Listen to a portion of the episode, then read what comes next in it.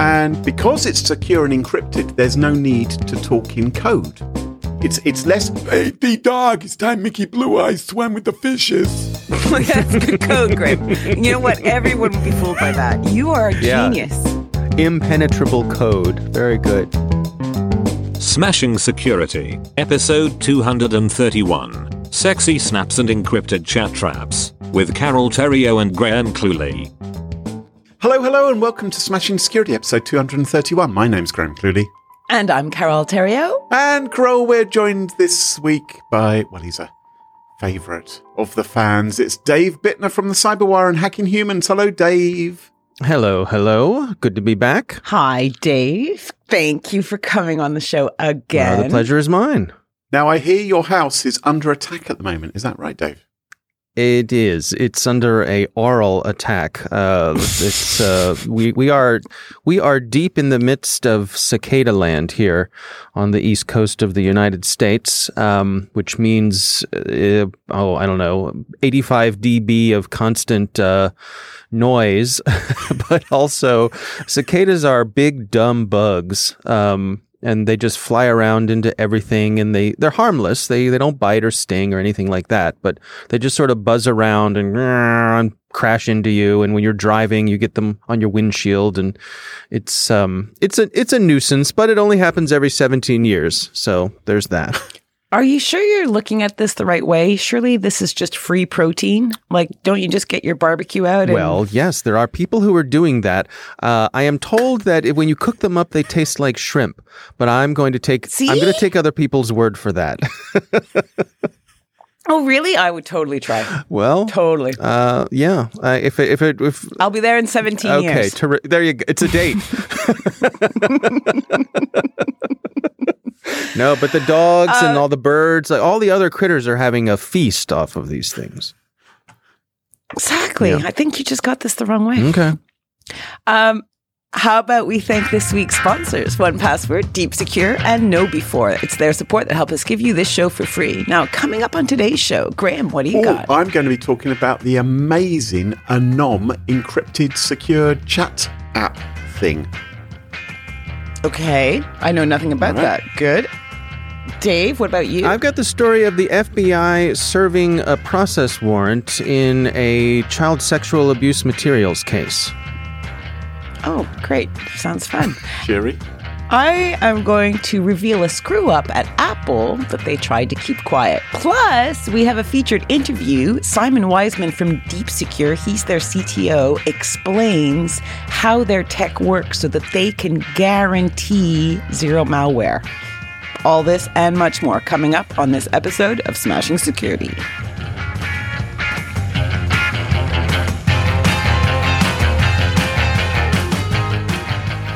Now, chums, chums.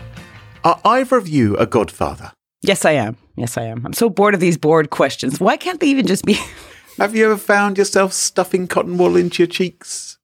S- slurring your words? Making people offers they can't refuse. Horse heads in other people's beds. Yeah. Yep. Are you Mr. Big Dave? Um, don't answer that. Corolla, are you a kingpin or queen pin Queen pen. of an yeah. organised crime syndicate? Well, I can tell you it's not easy, is it? It's not easy being a godfather of crime. Because who can you trust? Everyone's double crossing everybody else. There you are one minute, whispering commands into the ear of your consigliere. No records being kept of what you've ordered to happen, nothing to lead back to you. But that was back in the simple days, right? Of Marlon Brando in the Godfather movie. But now we've got tech up to our eyeballs. So you've got to be very careful with how you communicate. And many people these days are using smartphones to communicate. And I've been watching. We even have tech on our eyeballs, really. Glassware. Yes, yes, Mm. yes, those kind Mhm. of crazy things. I know a chap who wears these weird sort of IoT sunglasses. And they've got this Hmm. big bulbous bit at the side, which I, I don't know if it's Bluetooth or what it is, but he's, yeah, it's kind of, kind of crazy. Now, I've been watching Line of Duty on TV. So I know Still. well, no, in, I have been. I'm, I've, I've watched all of it now. But, uh, but Okay. I know what cops do when they want to know what someone's been up to. They grab based on the TV show. Very, Okay, real- very realistic. Yeah, it's like yeah. I understand. I understand how to do forensic science after watching a series of CSI. I'm with you. I'm with you. Zoom in, magnify. Ants. I've, Yeah. What they do is they grab your phone. I, th- I think this is what real police do, right? It's now, can we grab their phones? Because people have got hmm. their phones on them all the time. People are sending emails. People are instant messaging. People are taking photographs. People are calling each other. Can we get the call log? Can we track where they were at a particular time? Can we find out who called them? A treasure trove of information for the cops. Well, there are apps out there which aim to fix all of that if you are a criminal. So what they do is they say, look, we, we will help your communications remain secure if you're nabbed by the police. And one of those is called, Yeah, but that, doesn't mean it's not just for criminals. Presumably, it's for anybody who wants to keep their stuff private. ah, well, this, this particular one, Carole, is specifically targeted at criminals. It's called Anom, and the O is a zero, A-N-0-M. It's a secure messaging app, runs on a stripped down smartphone. Not any old smartphone. This is a smartphone which can't make phone calls, can't send emails. It looks like a terrible phone. You think this is an appalling phone. All I've got on this phone is some sort of calculator app, but it's designed purely for criminals to have end to end secure encrypted communications with each other. And the idea is you can trust it because Anom runs out of Switzerland, right? And we know Okay, so so so say you and I, the three of us, we were cohorts in some big ass crime and we wanted to talk about it, but we live in different locations, Mm-hmm. right? And we don't have landlines anymore. So rather than we would use this app to communicate because we would be clear that, you know, That's no one can listen in that's on right. it. Right. No one can Right. accept the messages. Gotcha. Mm-hmm. and it comes out of Switzerland. And I think I don't know about you, but when I see a piece of security software which comes out of Switzerland, I kind of think, oh, that's great, because Switzerland likes secrets, doesn't it? Switzerland, Switzerland never wants to upset anyone. They look after your secrets like it were Nazi gold. You know, Mm. they, they will happily look Swear, after. Or Trump or Trump. No, no, Mm-hmm. wasn't it? kind of their thing. Yeah. It's kind of their thing, right? They're, they, yeah, yeah, we do. Watches, cuckoo clocks, and yeah. Secret bank accounts. And even if Mm-hmm. you're caught with a, an anom phone, the cops may not realize what it's used for. And the, the way you access the encrypted uh, chat system, I'm sorry, I'm not clear. Is this a phone, like an actual phone, or is this an app on a phone? it is an app running on an actual phone, but a particular phone. So you buy the phone, which comes with the app. So it's a specially modified phone. And I Doesn't buy this at the the, at the robbery emporium. Mm-hmm. Well, yeah.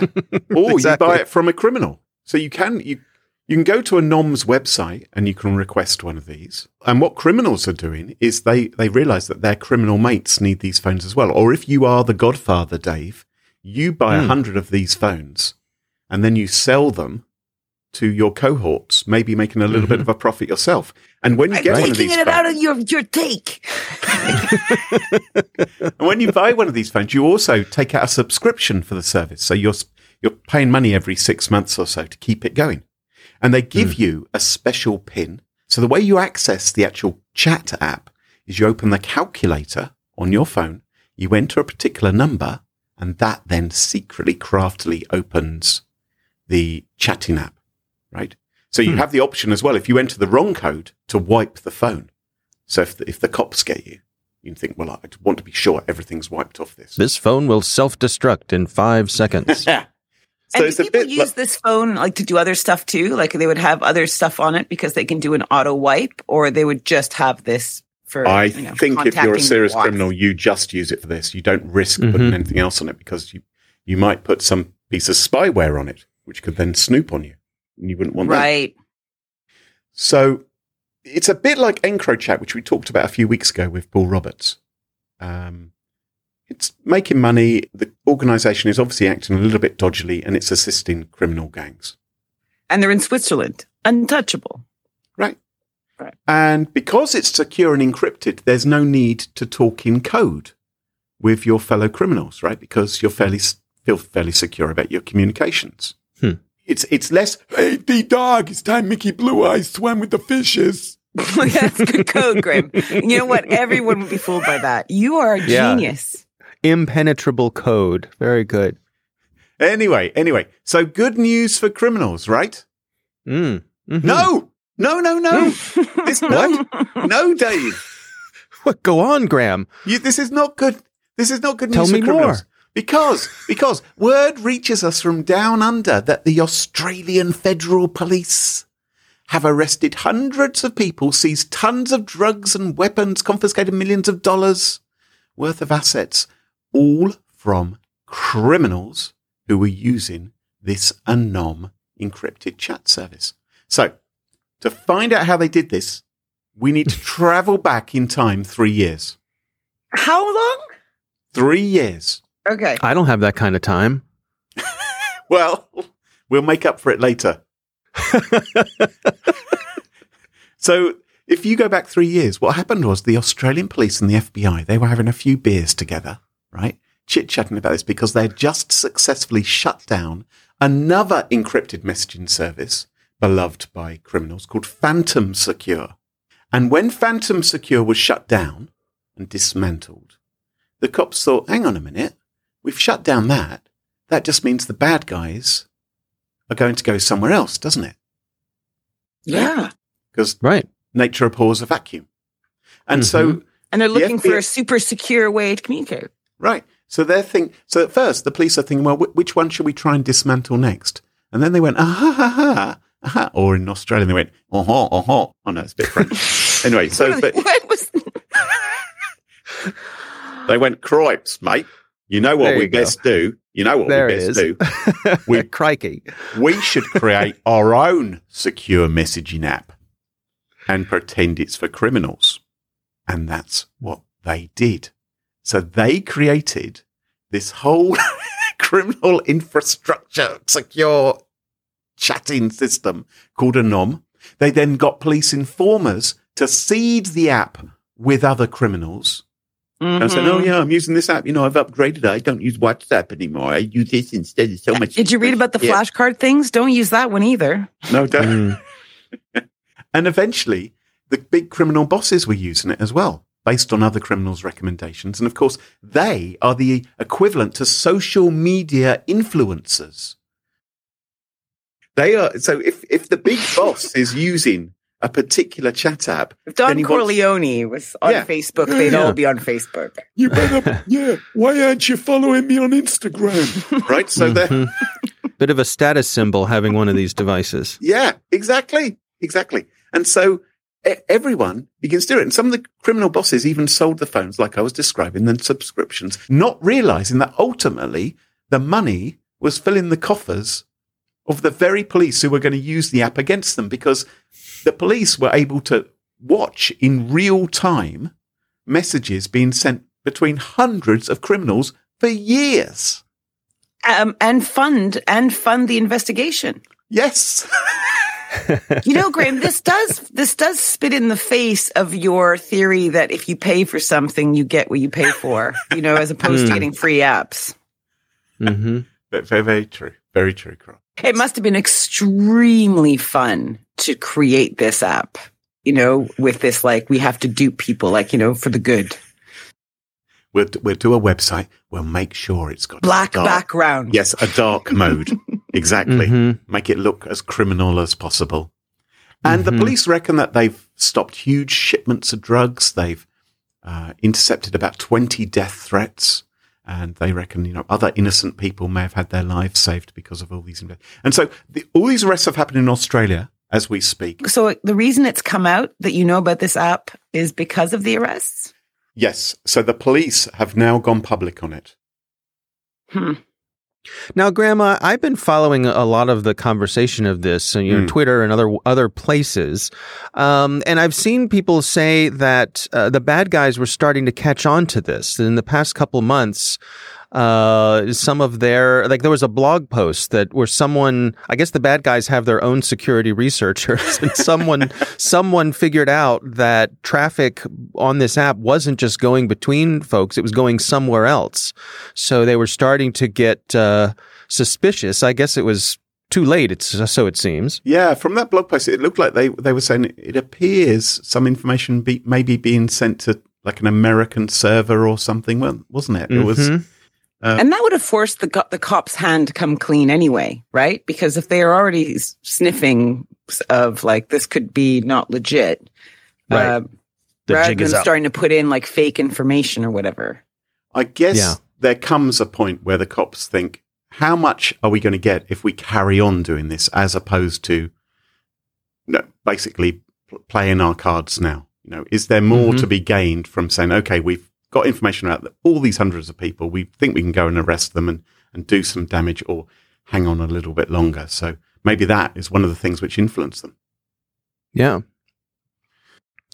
But certainly one for the good guys, right? I mean, Well, it now what, what do you all what do you all think of what this does for people's confidence in secure messaging apps in general? I mean, the, the the ones in general use like Signal, which is Yeah. open source, so presumably folks are able to inspect the code of an app like Signal to make sure there's nothing like this going on. But how sure can you be? In theory, yes. In theory, you're more confident when you hear something's open source. But of course, if everyone is feeling that same confidence and nobody actually goes and looks at the source code to see if there Mhm. are vulnerabilities or if there's some backdoor in it or, or whatever. And I'm sure in the case of Signal, someone probably has. But but oftentimes people just assume, don't they, that well, it must be all right. Comes from Switzerland.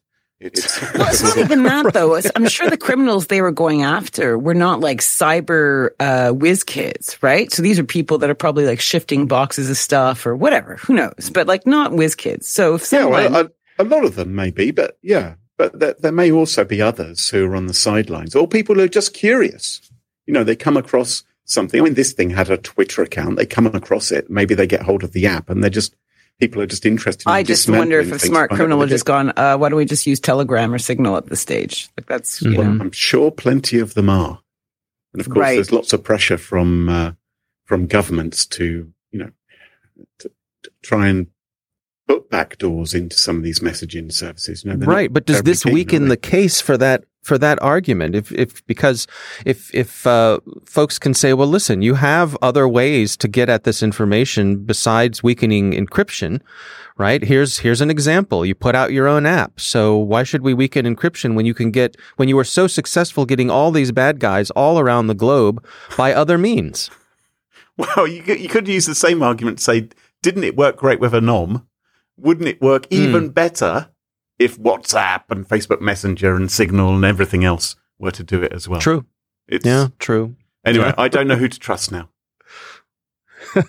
well but you know it's a good thing that the bad guys are looking over their shoulders isn't it Yes, yes. If it makes them uncertain, I'm sure for those years when when they found that, for instance, shipments of drugs were being intercepted, they were probably in. There's probably infighting and suspicions as to who Mhm. might have said something. You know, only you knew this information. Right right who was the rat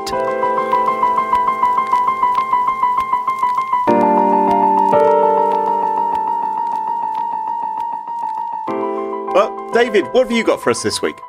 Back in February, USA Today, which is a publication here in the US, um, they published a news story about the tragic death of two FBI agents who were in the process of serving a warrant in a CSAM case. And CSAM is child sexual abuse materials. So um, the FBI were going after someone who they alleged was involved in this horrible crime of uh, imagery of, of child sexual abuse. So, uh, a team of law enforcement officers uh, were attempting to execute this warrant, and evidently, the person that they were after had some sort of doorbell camera, saw them coming, and fired through the door at all these law enforcement people who were knocking on the door to serve him the warrant. Well, like with a officers gun. were With a gun.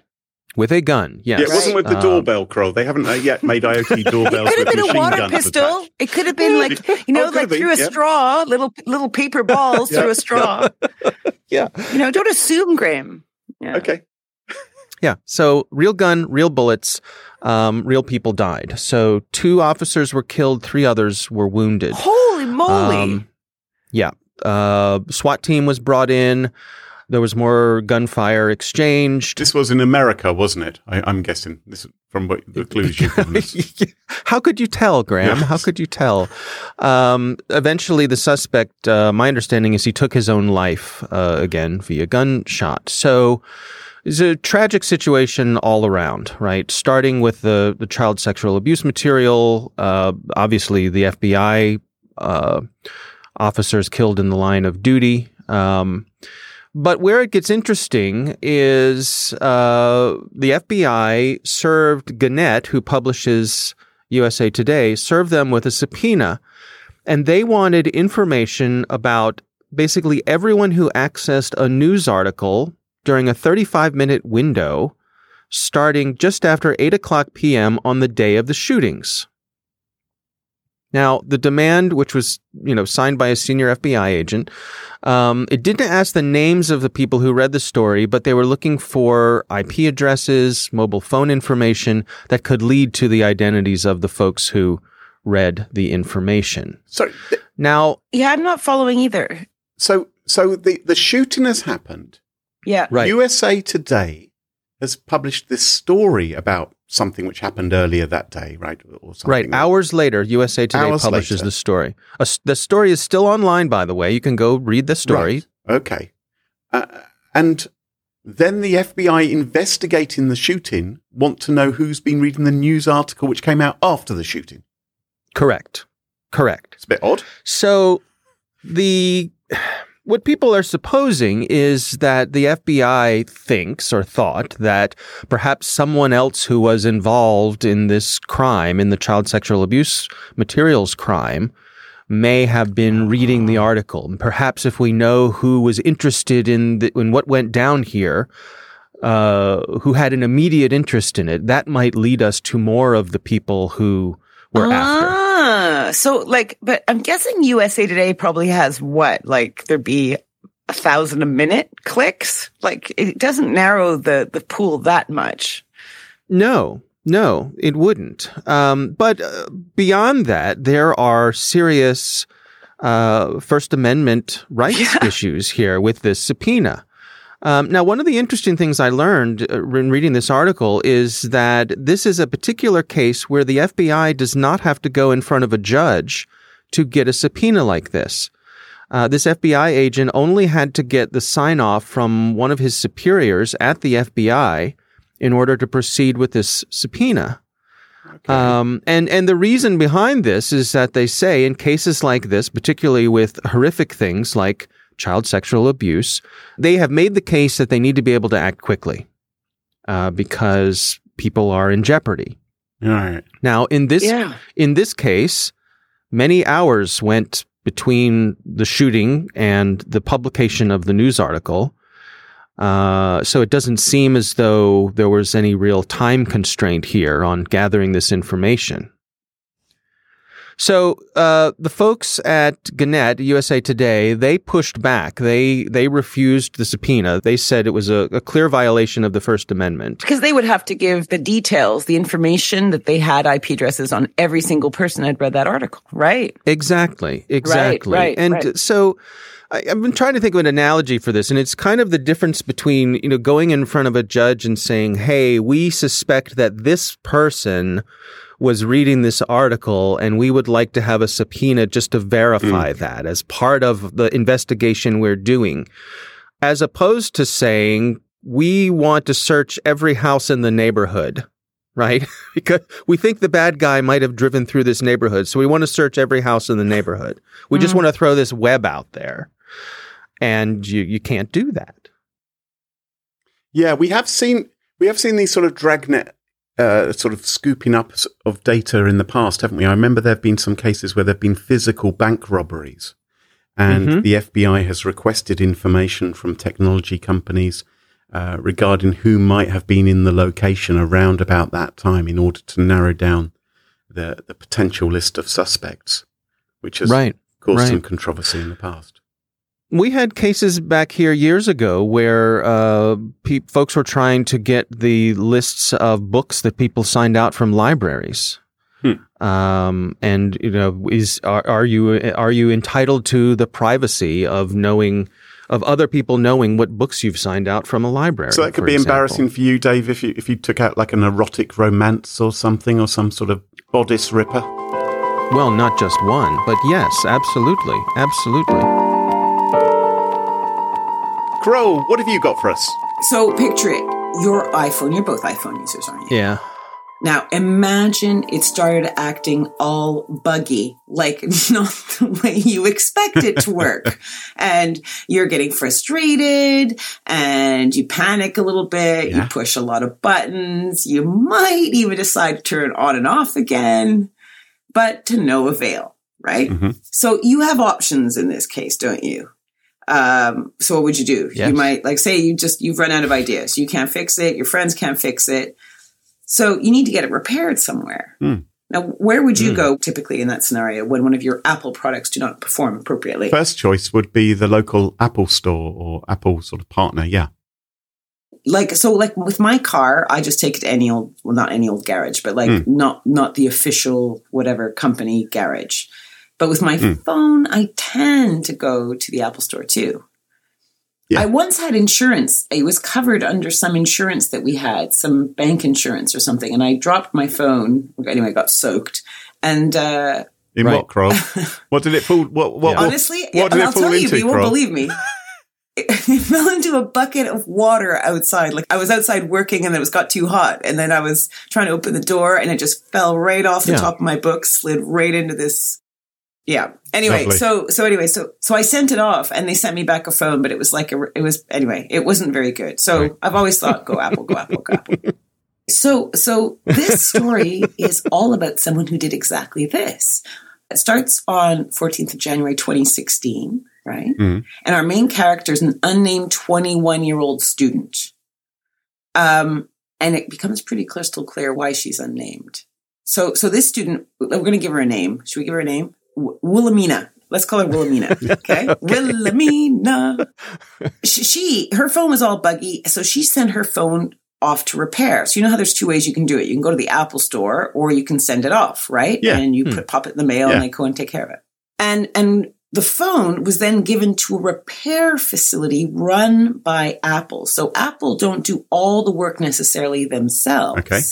They have contractors that do some of the work. Mhm. So in this case, it was a contractor called Pegatron uh, in Sacramento, California. By the way, I just want to, uh, just for the record, point out that Pegatron is widely considered to be the kinkiest of the Transformers. I didn't even know it was a transformer. Is that true? No, it's a joke. no, it's not true. She's so innocent. Okay, so we have so so we have this Apple contractor that is looking after the phone now. Yes. And during that time, two technicians got access to the phone. Hmm. And while they were quote unquote repairing the phone, Oh. they found some sensitive information. Now, as app tech repair folk, this must happen like all the time. Yeah. Someone comes in with a problem, it's like I can't get my photos or my phone's like frozen. You know, I can't get any information off it. It's a bit like when the boss's laptop stops working, right? And the IT, te- he, he gives it to the IT team and he sort of says to them, well, he goes to the head of IT and says, look, I need you to be discreet with this, all right? right, right. Something funny's happened on it. I don't want you letting every Right. member of IT looking at this laptop. Could you just handle this yourself? we don't have to talk about my browsing history. Yeah. exactly. Right. So then these guys must be expert at averting their eyes, you know, from notifications Yes, or texts yes. or emails or pics or whatever. So, okay, so Wilhelmina sent off her phone for repair, you know, via the appropriate Apple channels. And it wasn't like she was standing over them. She wasn't at the Genius bar or anything. She sent it via the mail. Mm. But according to legal findings seen by the Telegraph, these two unnamed technicians that found the sensitive content, when I say sensitive, I mean like pictures of her in various stages of undress and a sex video. Oh. Mm. Who? And Mm. not only found it, so say say you were this kind of person, Graham. found What, the one with a sex no, no, no. The one that is received. You're working, you're in tech support, whatever, and you see these big, sexy, sexy videos. Hum-de-dum-de-dum. Yes. I I hate the idea, but I can almost imagine they might load it up for their own enjoyment somewhere. Like that would be like the worst thing I can imagine. Like, oh, I'll keep this for later if it's sexy, sexy. Hmm When I was in college, I had a friend who worked at a Fotomat. Do you know what a Yes. Fotomat is? Oh, right. So the Fotomat was the little photo booth in the middle of a parking lot where you would drop off your photos and then you'd come back the next day and they were developed. And for the young members of our audience, uh, this was a thing that used to happen. You took photos on this thing called film and then the next day it would be developed and you get your pictures back.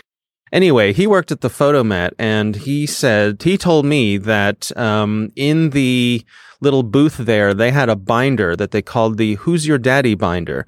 And that was where whenever someone would come in with photos from, say, a bachelor party or something like that, they would run off extra copies of the spicy photos and they would go in the folder for the employees Oh. to enjoy.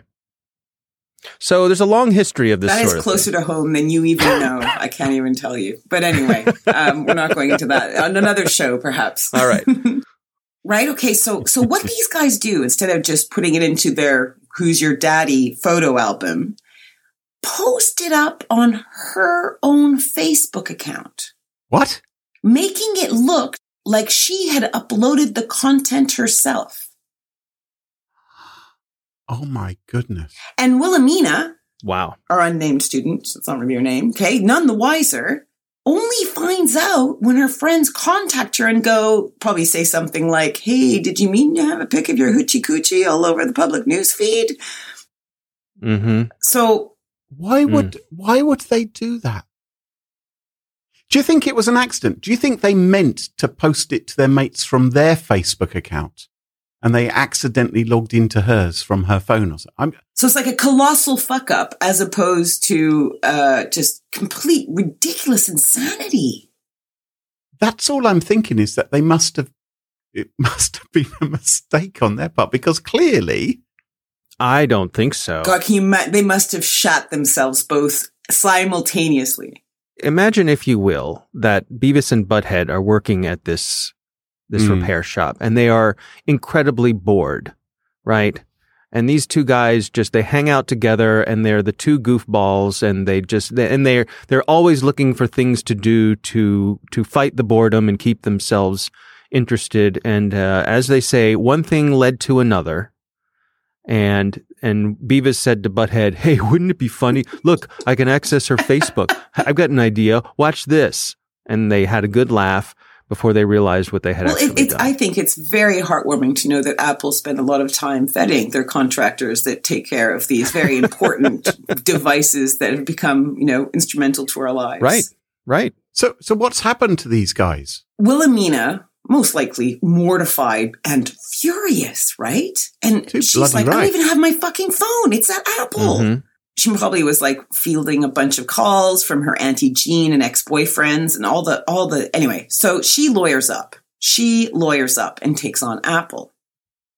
And lawyers for Wilhelmina threatened to sue Apple, citing invasion of privacy and severe emotional distress, right? Mhm. And apparently, reportedly demanded five million in damages for during the negotiations. Yeah, Sure. Why not? I mean, that's But the we don't know how much she got. that's the money Tim know. Cook has in the couch in his office. I mean, right at, at Apple. Just probably nestled within his his butt Sure. cheeks, right? I That's- don't think I don't think it's that outrageous an amount of money to request actually. No. after No, me something like neither. Mm. Me neither. like Apple, I think it. You know, and we don't know how much she actually got. We don't know Right. how much. Uh, we don't know how much she actually ended up getting.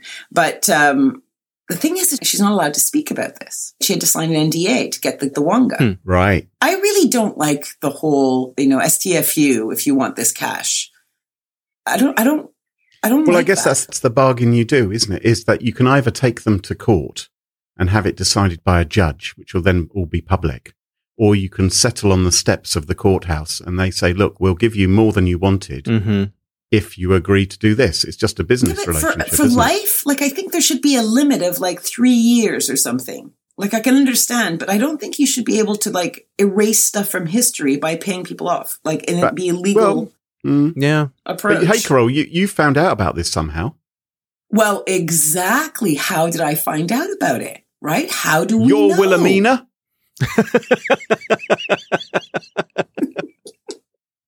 Well, the settlement only came to light because Pegatron, this was the intermediate company, the contractor for Apple, had gone to their own insurance company to get the money to pay for whatever they decided they were going to pay for this.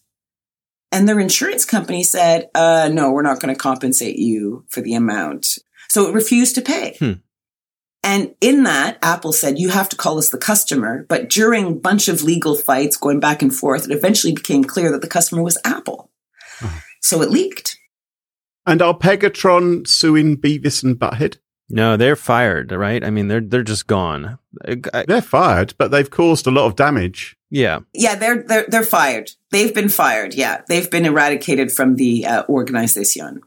Mhm. Apple confirmed the incident to a t- statement uh, to the Guardian uh, Monday, and the woman, of course, has not responded to any of it. So uh, she can't. hmm She can't say anything. She can't say that's bullshit. She can't say that's true. She can't say anything. Apple spokesperson, of course, says we take privacy and security. What do you think? That what are the next words? very seriously. Extremely seriously. So can we can can we decide who the victims are here? Who who are the victims? Right? Obviously Wilhelmina, right? Wilhelmina, Yes.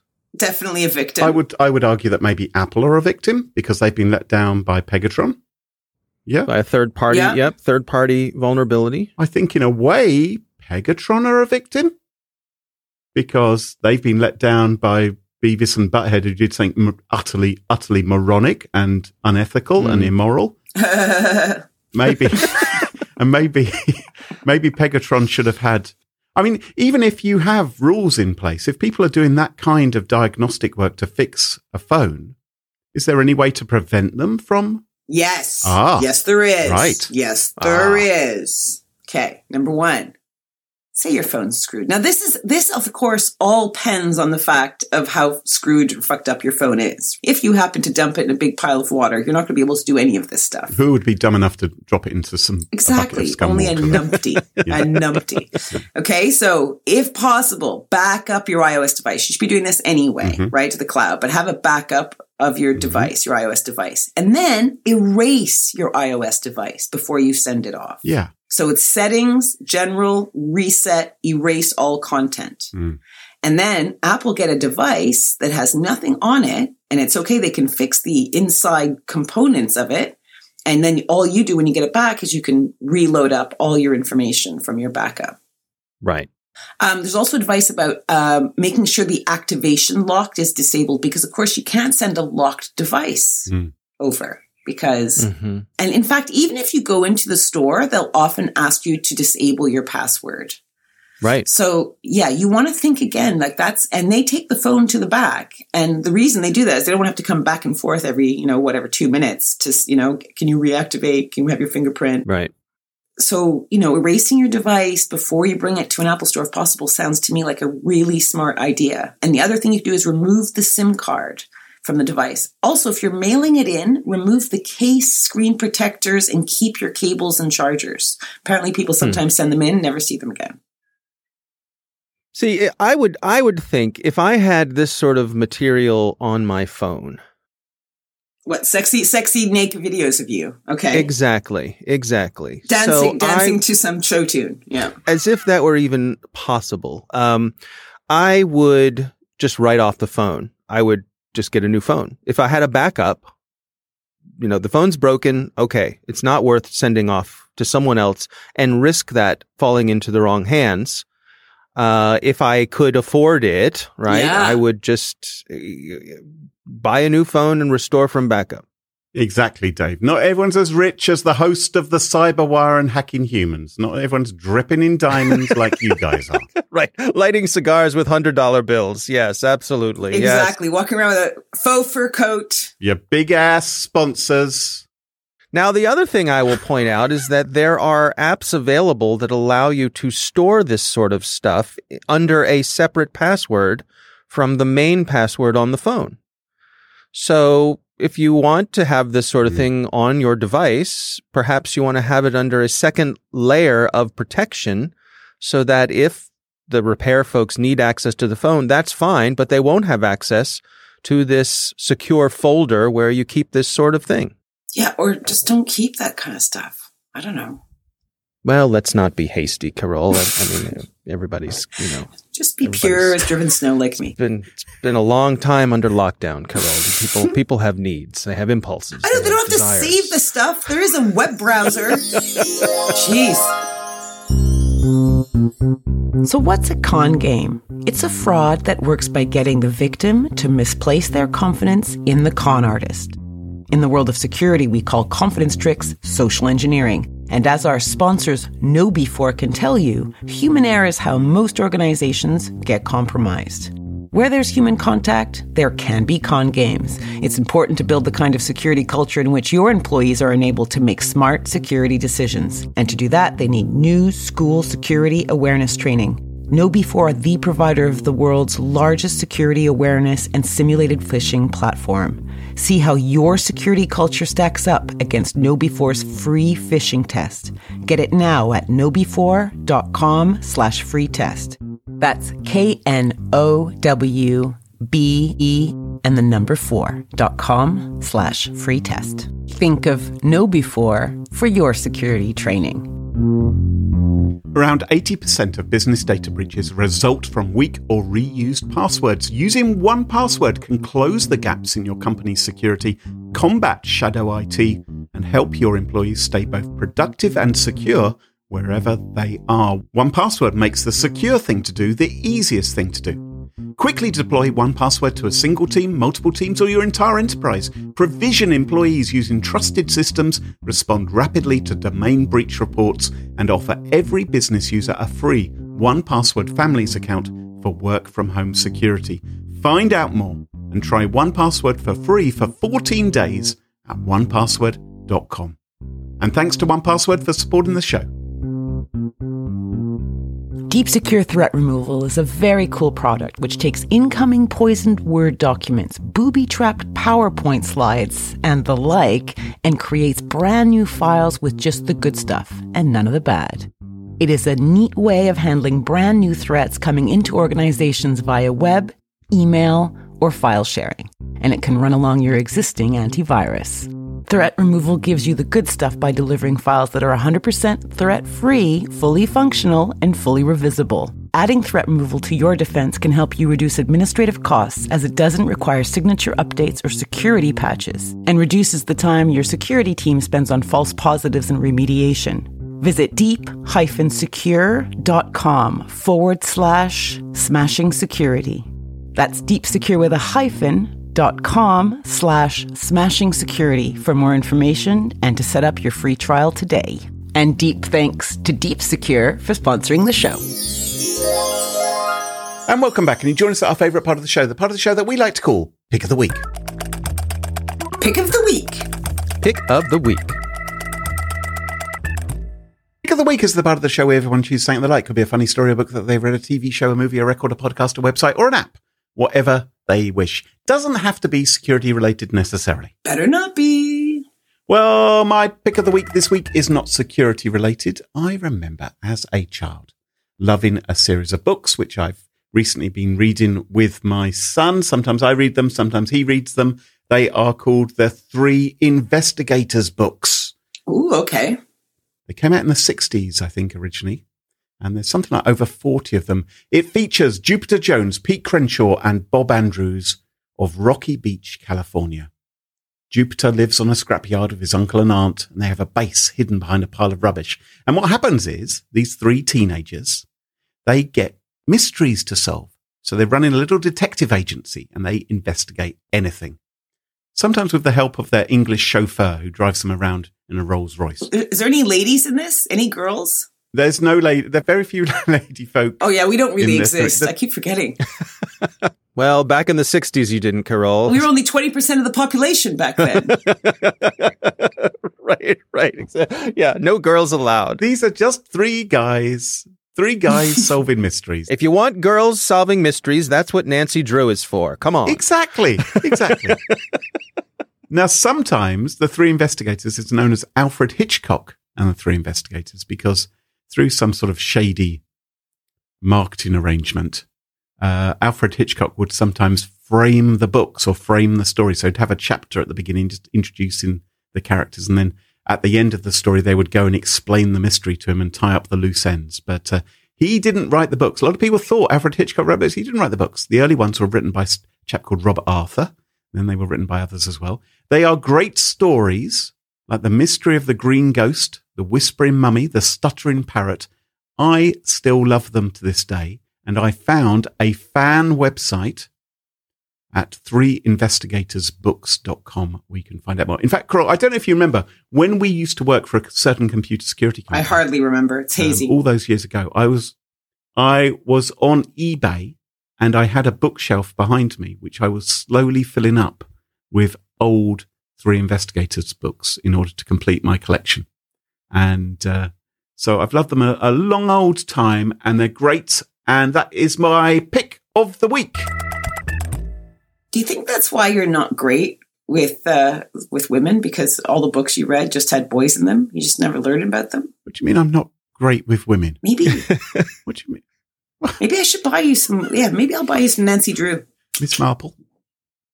Dave, what's your pick of the week? So back in the day, and, and by the day I mean 1994, um, there was a game called Sim Tower, and this is when remember when this the Sims were spinning off all sorts of different types of games. So you had you had Sim Life, you had uh, I don't know what Sim Zoo. There were all sorts of SimCity. Sim, Sim City, right, right. So Mhm. Sim Tower was a game where you were trying to build this an office building, a mixed use office building, so you could have uh, part of it was a hotel, and part of it had a, you could put a movie theater in, and you had to build in parking garages and all sorts of things.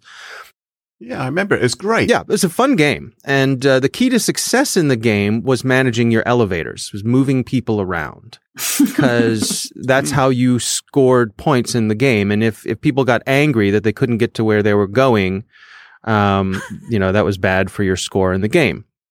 So that I think kicked off my fascination with games that involve moving people around efficiently and and those sorts of things. Um, so uh, logistics, basically yes. travel, tra- transportation logistics. Okay. Absolutely, absolutely. So uh, there is a game that popped up in my Apple Arcade subscription, and it's called Mini Motorways.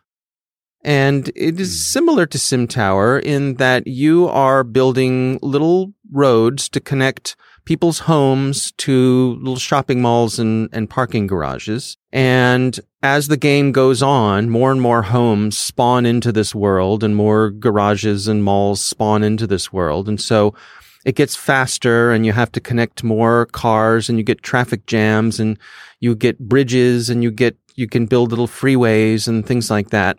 Um, it's a game that's very simple from the outset, but as you play it, you start to figure out ways to to get higher and higher scores and deliver more people to their destinations. Uh, it can get a little fast and furious towards the end because there are so many cars and you're you're trying to manage them, and um, so it's a lot of fun. And cool. that- and are you addicted? uh, it- well, yes. Uh, let's see. Addicted is a strong word, Carole. I would say that at the end of a busy day, if I'm looking to unwind, I will often fire up mini motorways and sort of disengage my brain and spend 20 minutes or so building a little community and trying to get cars to their destinations. And that is why mini motorways is my pick of the week. No worries about you sending your phone off to Apple to get repaired, right? No. hey, we got a weirdo here. He's uh, he's playing mini motorways. Yeah, And that's it. So it's on Apple Arcade. it's on Apple Arcade. It's it's on other. Th- I think it's on Steam. Uh, It's there are Oh, okay. desktop PC versions of it, so it's probably been out for a while. All right. But uh, it's new to me, and I I enjoy it very much. It looks very looks very cute. Carole, what's your pick of the week? Um, okay, mine is a, a TV anthology called Love, Death, and Robots. Have you guys seen it? Either of you? no. No, Okay, so animated anthology series It started back in March 2019, and I I remember hearing about it, but I never watched at the time. But season one has a whopping 18 episodes. Uh, some of them are as short as six minutes, and others are as long as about almost 20. And the idea is that you have um, different animators, different storytellers delivering standalone sci-fi stories. And I'm guessing the uh, you know what they were told is make it about love, death, and robots. that was it. Right? Season two has just recently come out, which is why it's hit the news again. Unfortunately, it's a lot shorter, less contributors, but it's really quite great. I found it fantastic. Now, the press, when I went looking about this to cover it for today, a lot of them were like, oh God, it's mediocre. Or some of them are stupid. And there's a lot of, uh, uh, uh, uh. I don't agree with it. Obviously, I liked some of the stories better than others. I liked some of the animation better than others. Some were a bit gruesome, indulgently Right. so. You know, there's like sex bots in some. Oh, So it's not for kids or anything. And it's a bit gratuitous, but it doesn't matter. It's that it's the animation is is is just mind blowing. oh really? Like there's one story where these people, and these are this is the only one where there's actual people. Everybody else is computer animated. But there's these two people and they open up their fridge and there's a tiny world inside their freezer. And they can see, and it's basically just civilization occurring from the beginning That's to not end. that unusual, actually, No, it's happens Okay, in college dorm rooms all over the world. but you can take your pick. Now, if you're, if you're a little bit chicken shit or scaredy cat, because some of them are a little bit like, eek. In the show notes, I have put a, uh, a vulture write up um, about each episode. You can take a read and watch those that you fancy because Mm. there's no tie between them. Anyway, I say check it out. I loved it. Love, Death, and Robots on Netflix is my pick of the week. Terrific. Now, Carole, you've been uh, chatting with Simon Wiseman from Deep Secure, right? Yes, Simon Wiseman. Okay, this is such an interesting interview. He basically talks us through the idea of how you can deliver malware free, like zero malware, any chance of malware. In our world, that's like, really? Well, maybe you need to listen to see how he's done it. It's pretty clever.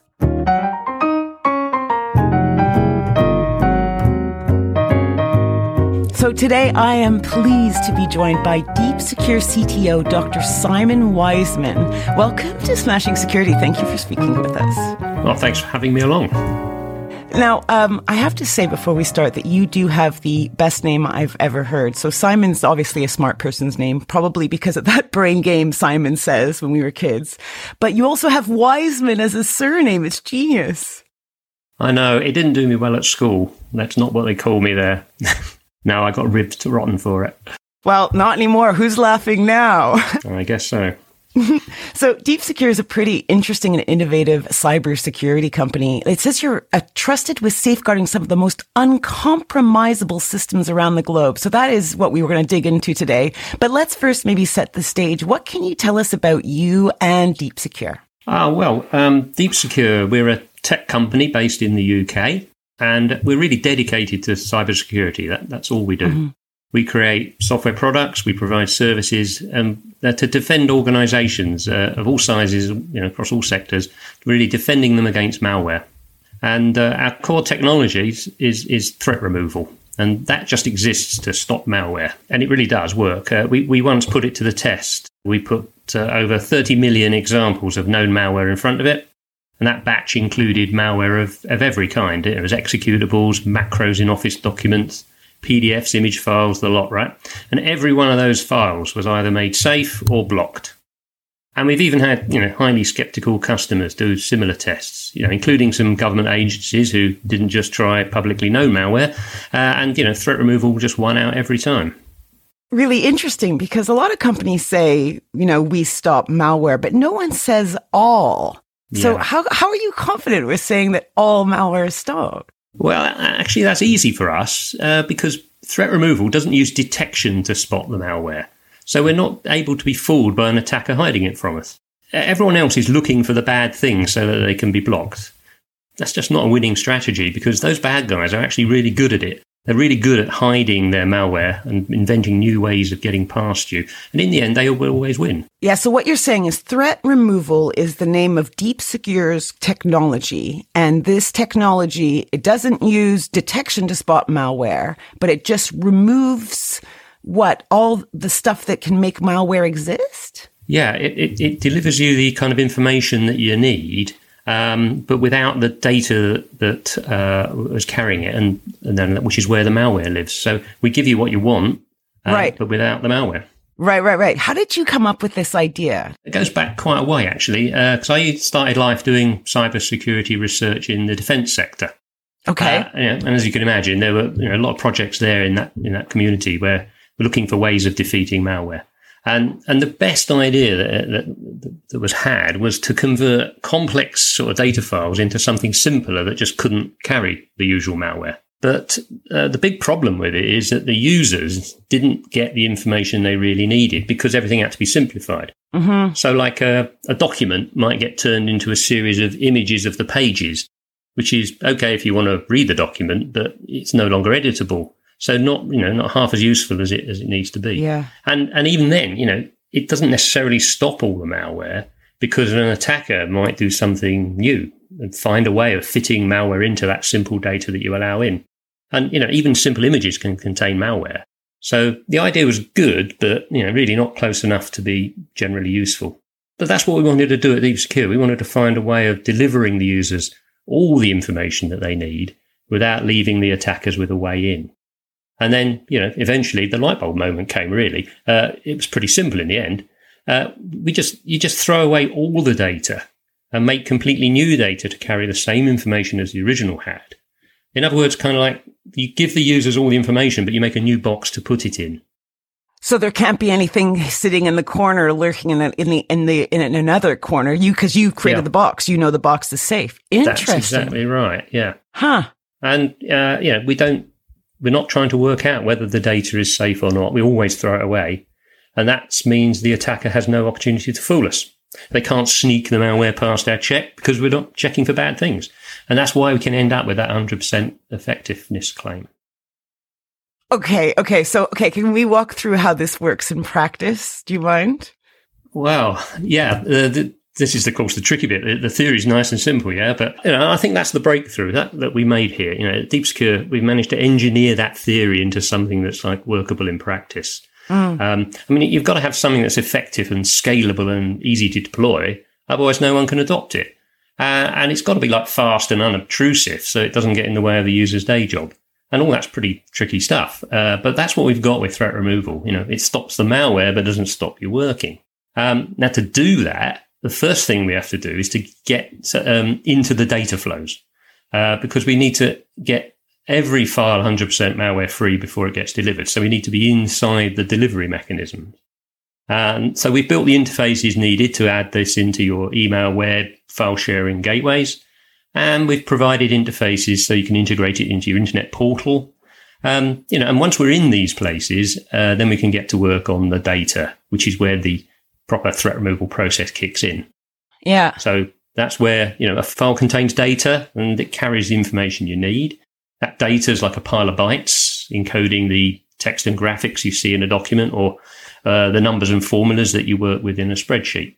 Uh, but the data is where the malware hides, right? The data doesn't go in the information, it goes in the data. So if we deliver you the information but not the data, you get what you want, uh, but you don't get any malware. Fun bit is that even if the data is clean, we still don't give it to you uh, because we're not trying to figure out whether the data is infected or not. We always throw it away, uh, and because we know that if we try to, to decide, uh, the bad guys would just find a way of beating us. It makes you so unique because there's, is there anyone else that approaches it this way?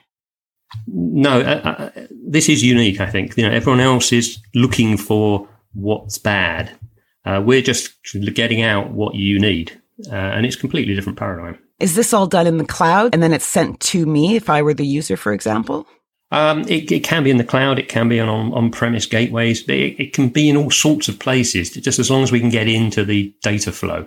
Uh, so we need to get in to the get to the data before it gets to you, and then so we can clean it up.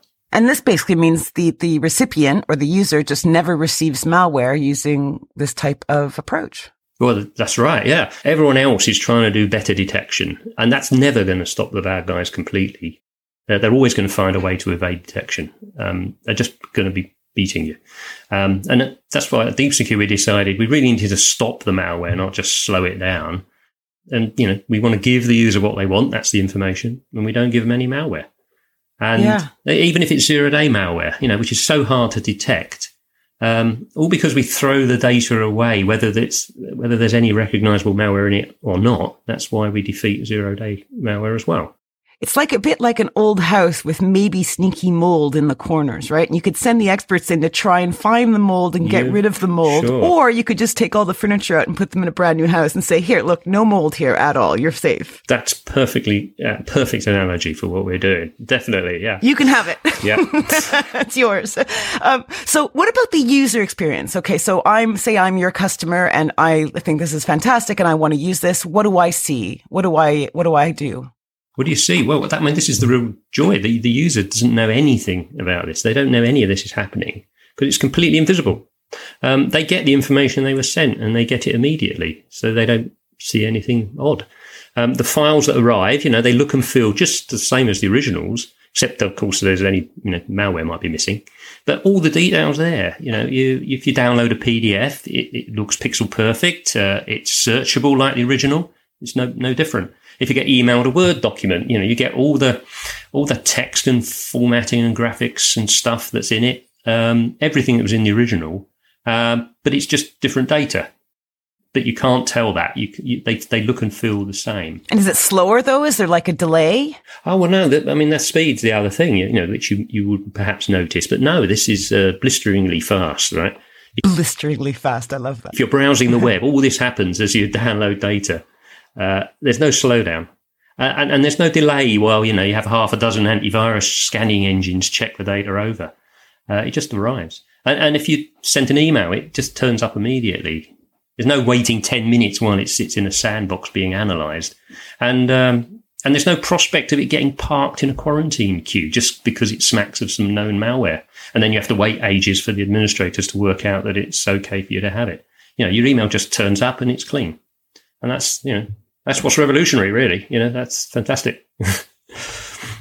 you know it is because I'm I'm thinking from it from an IT person's you know, you know perspective where they're overworked, under resourced, the whole gamut, and this kind of takes that whole problem of of their users uh, opening something that they shouldn't or having the wrong settings or because if all the files come through this way, they're all they're all clean, and then takes you know it takes just takes that that whole worry away from them. Well, yeah, the other the other beneficiaries, if you like, are the security operations team. Now they're the ones who sit at the back looking after the anti uh, Yeah. antivirus defenses, and you know what they don't get now is an endless series of alerts where some malware's got past those outer defenses, and now they've got to go and track it down, or, or they don't have to spend time looking at that quarantine queue, you know, checking out the, the important files that have been wrongly blocked. Um, and that you know that, that frees them up to, to so they can focus on security issues other than malware, which are the ones that really need their skills and analytics. You know, like identity theft and insider attacks. Yeah. So tell me a bit about like like the organizations that are uh, showing tons of interest. Like it seems to me that any organization benefit from this, but Yeah, well, I mean, ultimately, there's who, who on the planet wants to be a victim of a cyber attack, right? yeah, right. Um, but, but threat removal is sort of meant for enterprises, and, and that's because it sits in the infrastructure, right? So it doesn't help the people at home, unless, of course, it gets built into the services they use. right. So you're talking to Google then, right?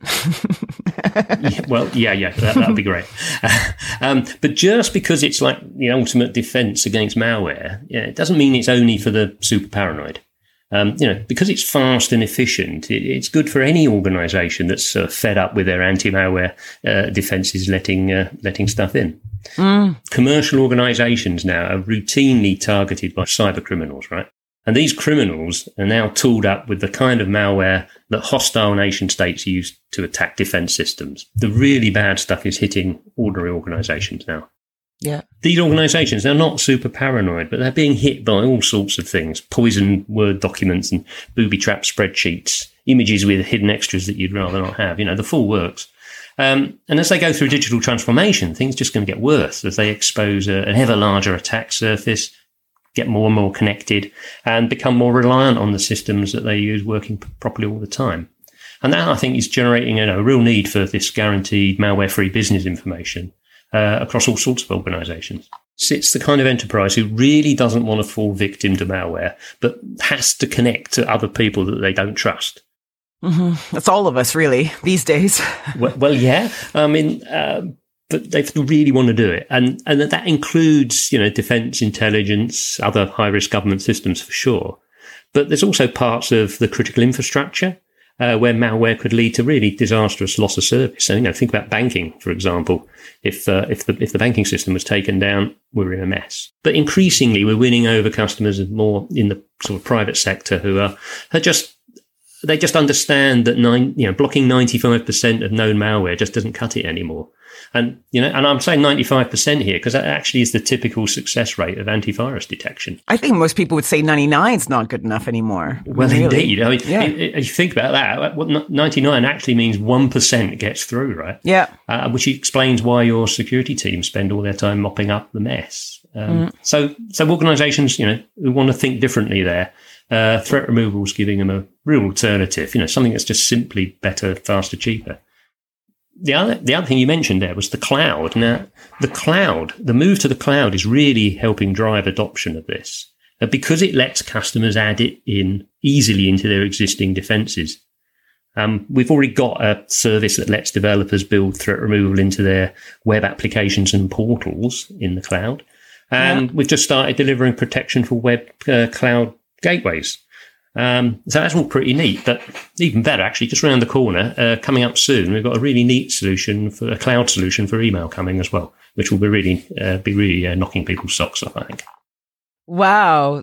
Brilliant. Okay. I know that loads of our listeners are going to try this out for themselves and you guys can. All you need to do is visit deep-secure.com slash smashing security. So that's deep secure with a hyphen dot com slash smashing security. And there you can learn loads of information about what threat removal is and even download a free trial of the tool. And that leaves me to say thank you, Dr. Simon Wiseman, CTO of Deep Secure. Really appreciate you coming on the show.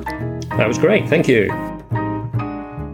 Oh, that's certainly an interesting approach to things, isn't it? Well, we've just about wrapped it up for this week. Dave, I'm sure lots of our listeners would love to follow you online. What's the best way for folks to do that?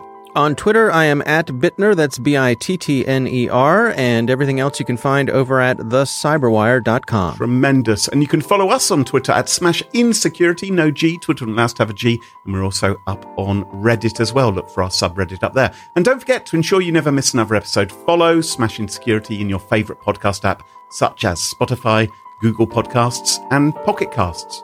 And thanks to this episode's sponsors, 1Password, Know Before, and Deep Secure, and to our wonderful Patreon community. It's thanks to all of them that this show is free. Now, for episode show notes, sponsorship information, guest list, and the entire back catalog of more than 230 episodes, check out smashingsecurity.com. Until next time, cheerio. Bye bye. Bye bye. Bye bye.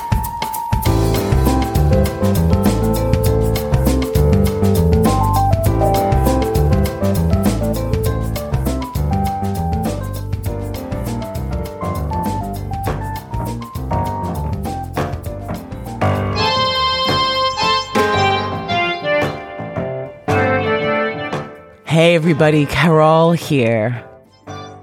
We've got yet more fantastic reviews to share with you.